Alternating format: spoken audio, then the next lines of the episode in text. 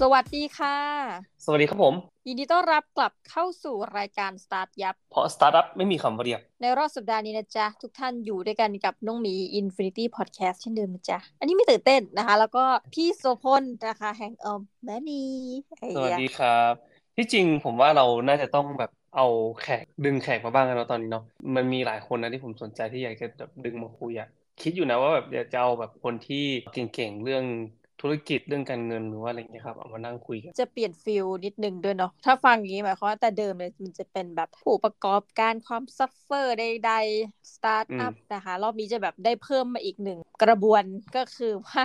จะได้พวกสายการเงินมานั่งคุยด้วย ที่จริงช่วงที่ผ่านมาเนี่ยครับอาทิตย์สองอาทิตย์ที่ผ่านมาเนี่ยผมได้ connect กับคนที่มีความเชี่ยวชาญ ด้านการเงินค่อนข้างที่จะเยอะอย่างแบบคนที่ทำงานที่ธนาคารแห่งประเทศไทย คนที่แบบเป็นจบด็อกเตอร์ด้านคณิตศาสตร์มาแบบเศรษฐศาสตร์อะไรเงี้ยครับ คือแบบโอ้โหแบบสายแบบจริงจังอะแล้วก็เวลาเรานั่งอ่านบทความที่เขาเขียนอะไรเงี้ยครับเราก็จะรู้สึกว่าโอ้โหนี่แบบเก่งจังเลยวะจะรู้สึกปลื้มปิติในการที่แบบว่าได้เจอคนเก่งๆได้ได้เห็นความสามารถของคนถือว่าเป็นข้อดีของตัวเองนะผมรู้สึกเป็นอย่างนี้นะคือแบบว่าเราเห็นคนที่เก่งอะเรารู้สึกแบบชื่นชมอะเราอยากจะเรียนรู้จากเขาอะไรเงี้ยครับ ซึ่งรู้สึกว่าเออนี่แหละมันเป็นทางที่เราอยากจะไป เราอยากจะเติบโตมากขึ้นอะไรเงี้ยครับก็ทุกครั้งที่เราเห็นแบบ เป็นแบบเนี้ยปุ๊บเนี่ยมันจะเหมือนคล้ายๆกับว่ามันมันทำให้เราถ่อมตนไว้ว่าเฮ้ยสิ่งที่เรารู้อะมันยังหางอึ่งมากเลยประมาณเนี้ยคือแบบแทบจะเทียบกับเขาไม่ได้เลยอย่างงี้ก็อืมแล้วก็เวลาเราเจอคนเก่งๆครับทำได้มันจะทำให้เรารู้สึกว่าเออเนี่ยอยากจะพัฒนาตัวเองมากขึ้นด้วยสองสามอาทิตย์ที่ผ่านมาเนี่ยก็เจอคนเก่งๆเยอะ แล้วก็เดี๋ยววันเสาร์นี้จะได้ไป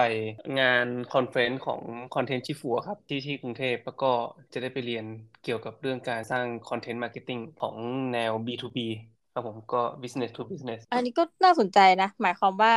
เออส่วนตัวก็จะเจอพวกที่จบด็อกเตอร์เป็นสออะไรด้านคณิตศาสตร์เดินว่อนนะเนาะอืมแต่เรารู้สึกได้อย่างพี่ สิ่งเหล่านี้บางทีพอเรียนได้านอะไรเนี่ยนิสัยบางอย่างมันจะมีเป็นอนูอะคือจะเป็นคนละเอียดมากพวกคณิตศาสตร์อะที่เคยเจอนะจะทำอะไรเขาจะต้องคิดคืออย่างเราเนี่ยเราเรียนสังคมศาสตร์นี่เนาะในภาพรวม เราก็จะถูกสอนว่าเฮ้ยเราเนี่ยเหมือนเป็นสิ่งแบบสิทธิมนุษยชนคือให้ความสำคัญกับตัวเองอ่าตัวเราสังคม คณิตศาสตร์เขาไม่คิดงี้นะอันนี้อันนี้อันนี้อาจจะแบบแลกเปลี่ยนแค่ว่าคนคนเดียวนะ แต่ว่าอาจารย์นักคณิตเขาจะพูดดีมากเขาบอกว่าอ้าวเราเป็นเพียงอนุภาคเล็ก ๆ บนจักรวาลเออ วิธีการมองนี่แบบเรียนอะไรนี่มันต่างกันเลยนะพี่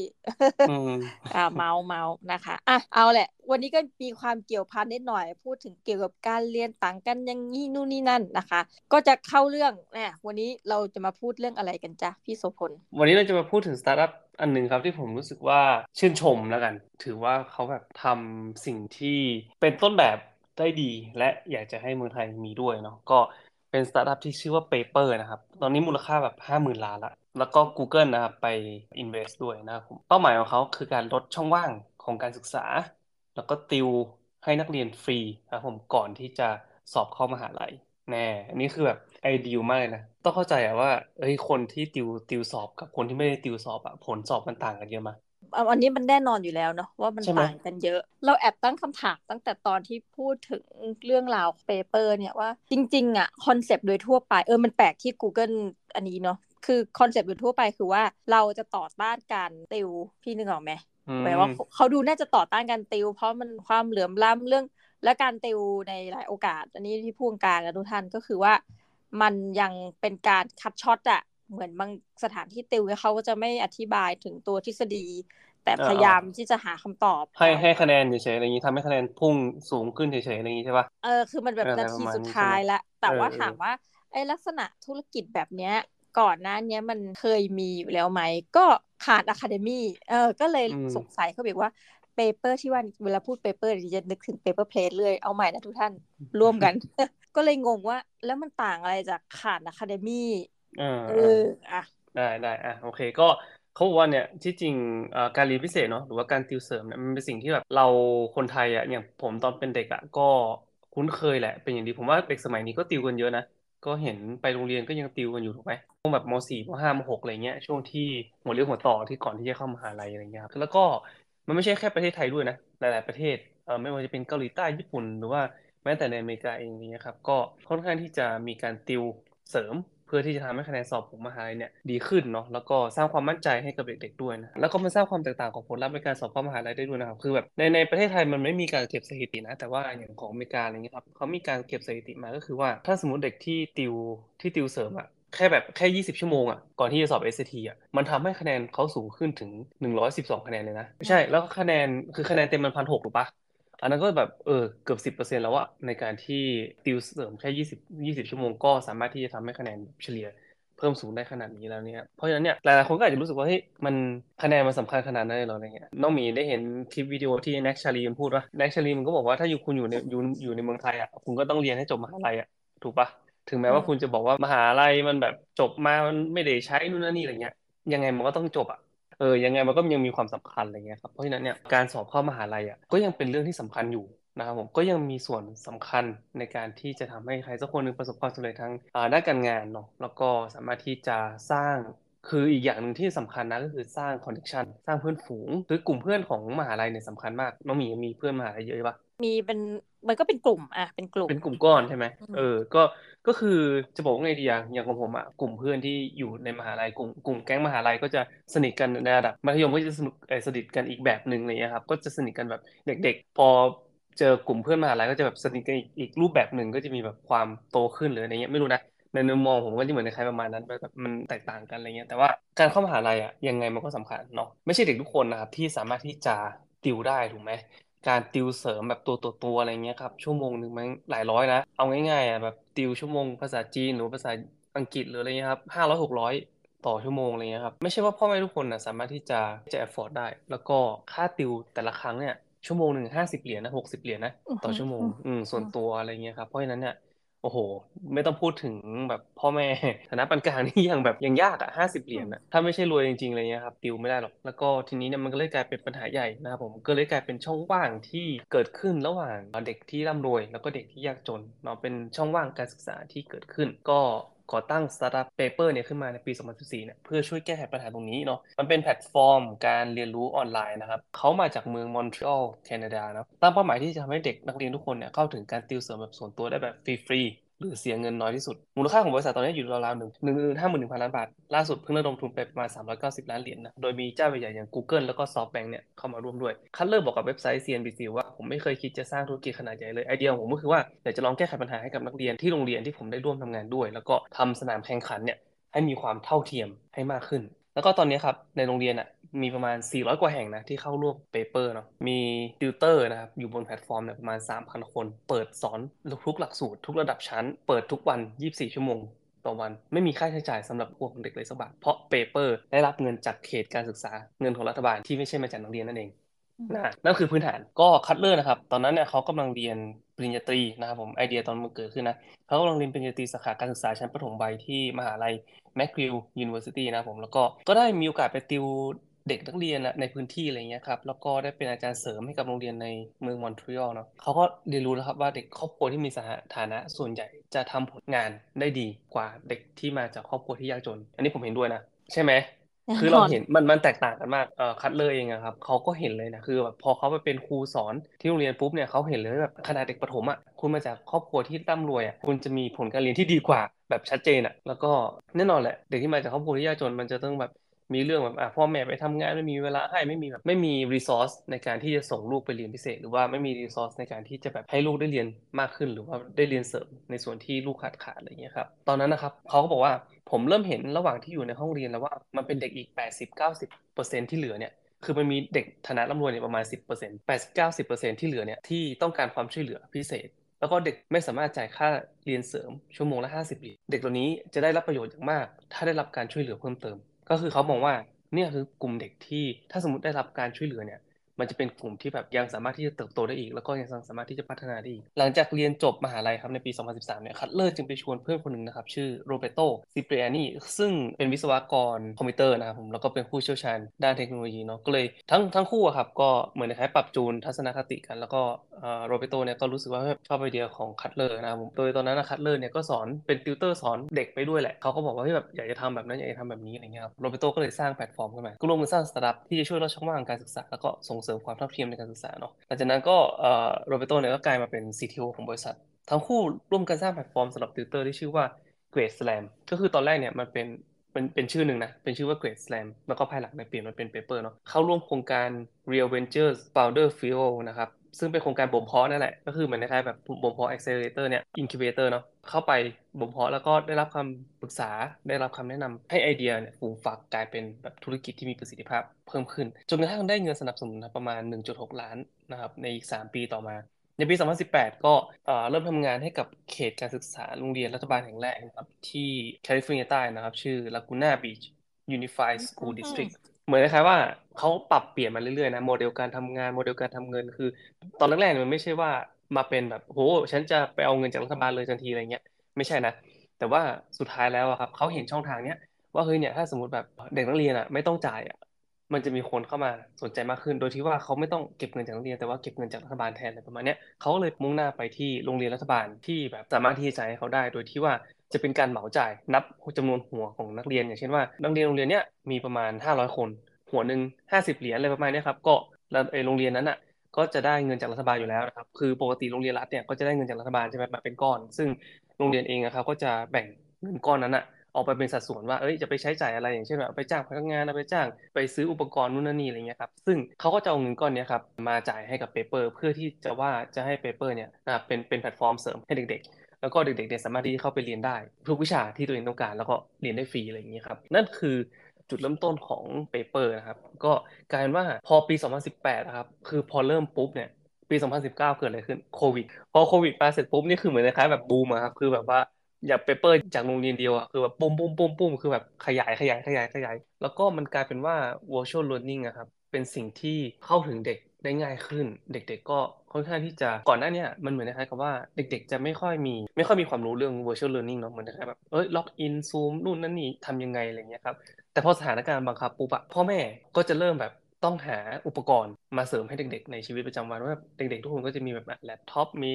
แท็บเล็ตในการที่จะเข้าเรียน แล้วก็ในอเมริกาเองครับช่วงที่เกิดโควิดนะครับเขาก็จะมีเงินสนับสนุนจากรัฐ เพื่อที่ว่า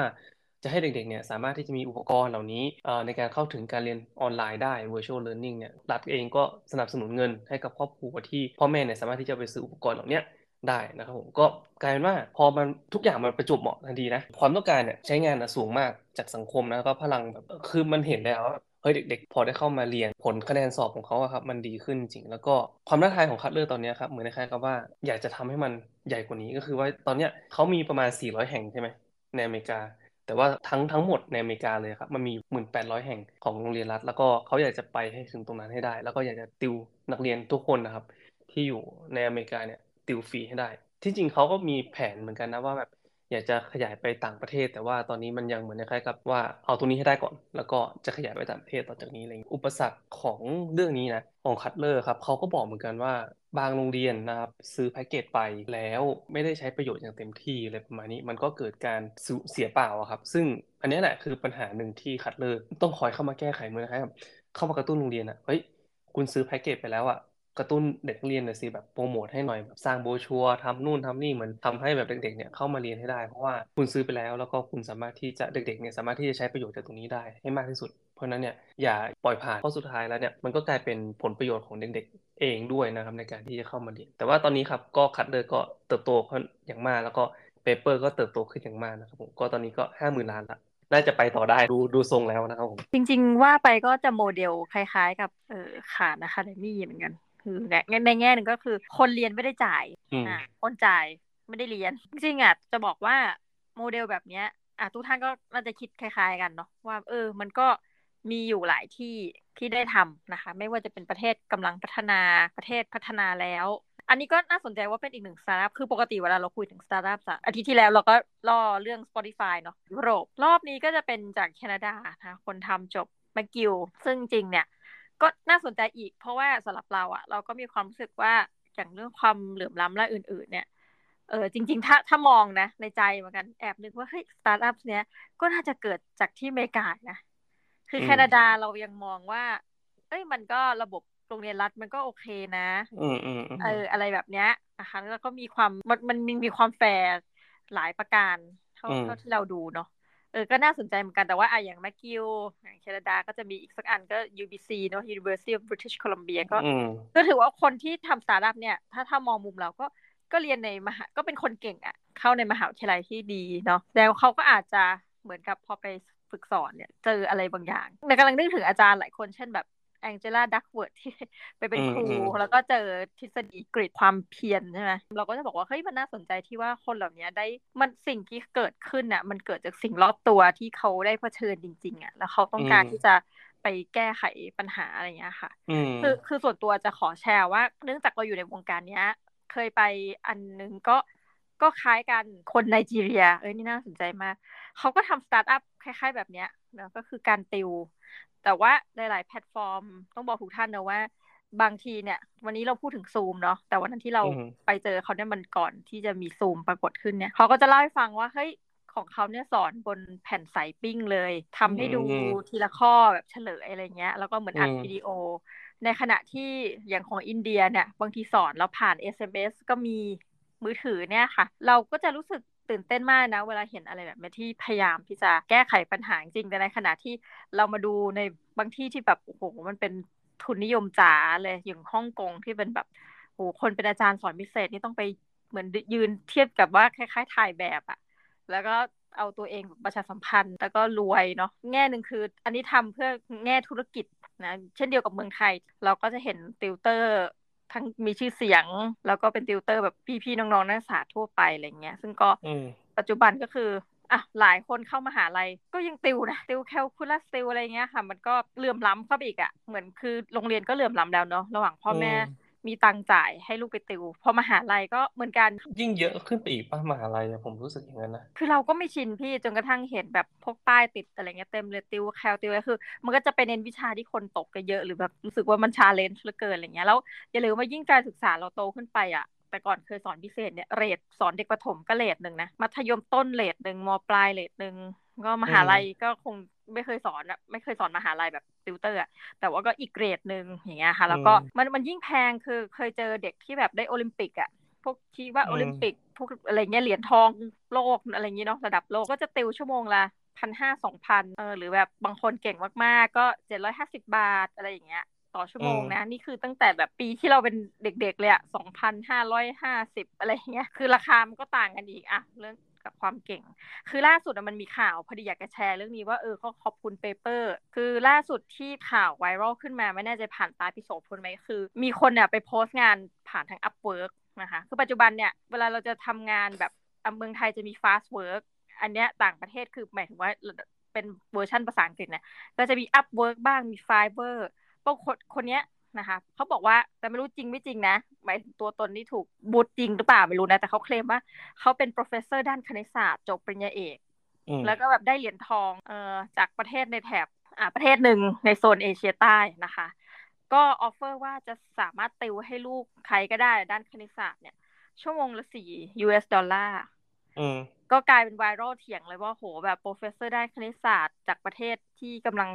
เหมือนกับไม่ใช่ประเทศที่ร่ำรวยเนาะไม่ใช่ประเทศโลกที่หนึ่งโหแบบค่าติวต่ำมากเลย แล้วคนที่ไปจ้างเนี่ย you รู้สึกว่า you ไปแบบใช้ประโยชน์เขาหรือเปล่าอะไรเงี้ยเพราะค่าจ้างเขาถูก แล้วก็คนคิดราคาก็แบบทำไมคิดถูกจังหรือว่านี่มันเป็น rate ที่เขารู้สึกพึงพอใจ แต่ว่าโหถ้าเป็นแบบอะไรเงี้ยก็เป็นที่ถกเถียงเนาะเราก็จะเห็นจากที่คุยทั้งหมดเนี่ยค่ะไม่ไม่ใช่เลยหรอกคือจะบอกว่า ความเหลื่อมล้ำมันมันมีทุกรูปแบบเลยเกี่ยวกับเรื่องของการศึกษา เออแล้วก็เลยขอบคุณมากอย่างคนที่ตั้ง Khan Academy หรือว่าคนตั้ง Paper เนี่ยเราก็อยากจะเชิดชูเกียรติอวยยศคุณต่อไปว่า ก็อย่างน้อยมันมาเพื่อพยายามลดอะลดความเหลื่อมล้ำอะใช่ครับ ก็คือเราเราก็รู้สึกนะว่าสมมติเมืองไทยมีหรือว่าอะไรเงี้ยมีมันก็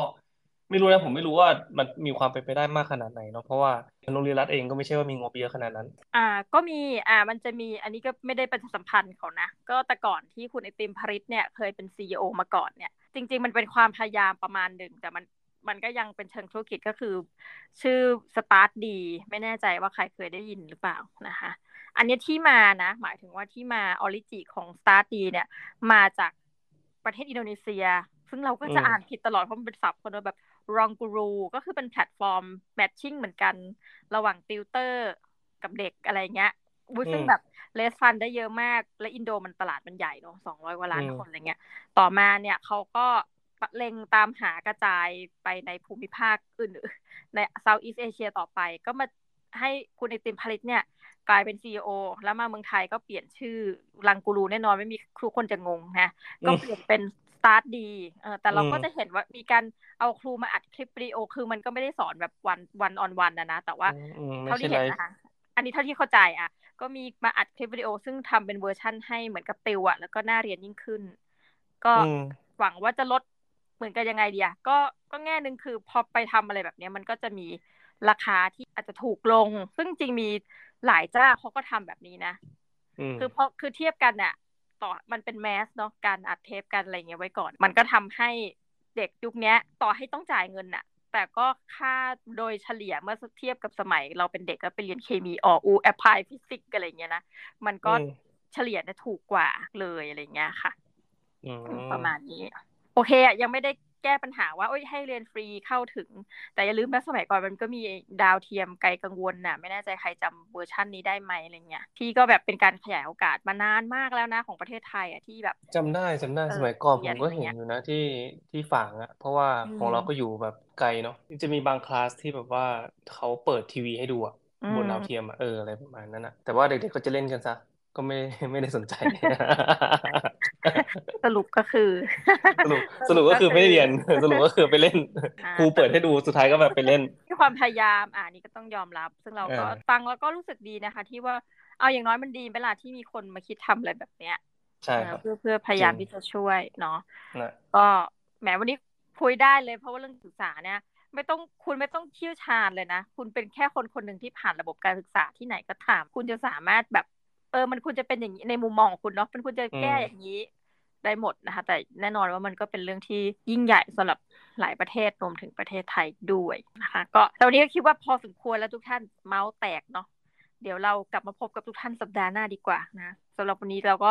ปล่อยให้ทุกท่านล่องลอยไปกับสตาร์ทอัพที่ชื่อว่า Paper ที่มีมูลค่าหมื่นล้านอีกแล้วนะคะ สำหรับวันนี้ทั้งโนมีและพี่สุพลต้องขอกราบลาทุกท่านก่อนนะคะ แล้ว สัปดาห์หน้าเรากลับมาพบกันใหม่ อย่าลืมติดตามเรากันนะคะสำหรับวันนี้ สวัสดีจ้า สวัสดีครับ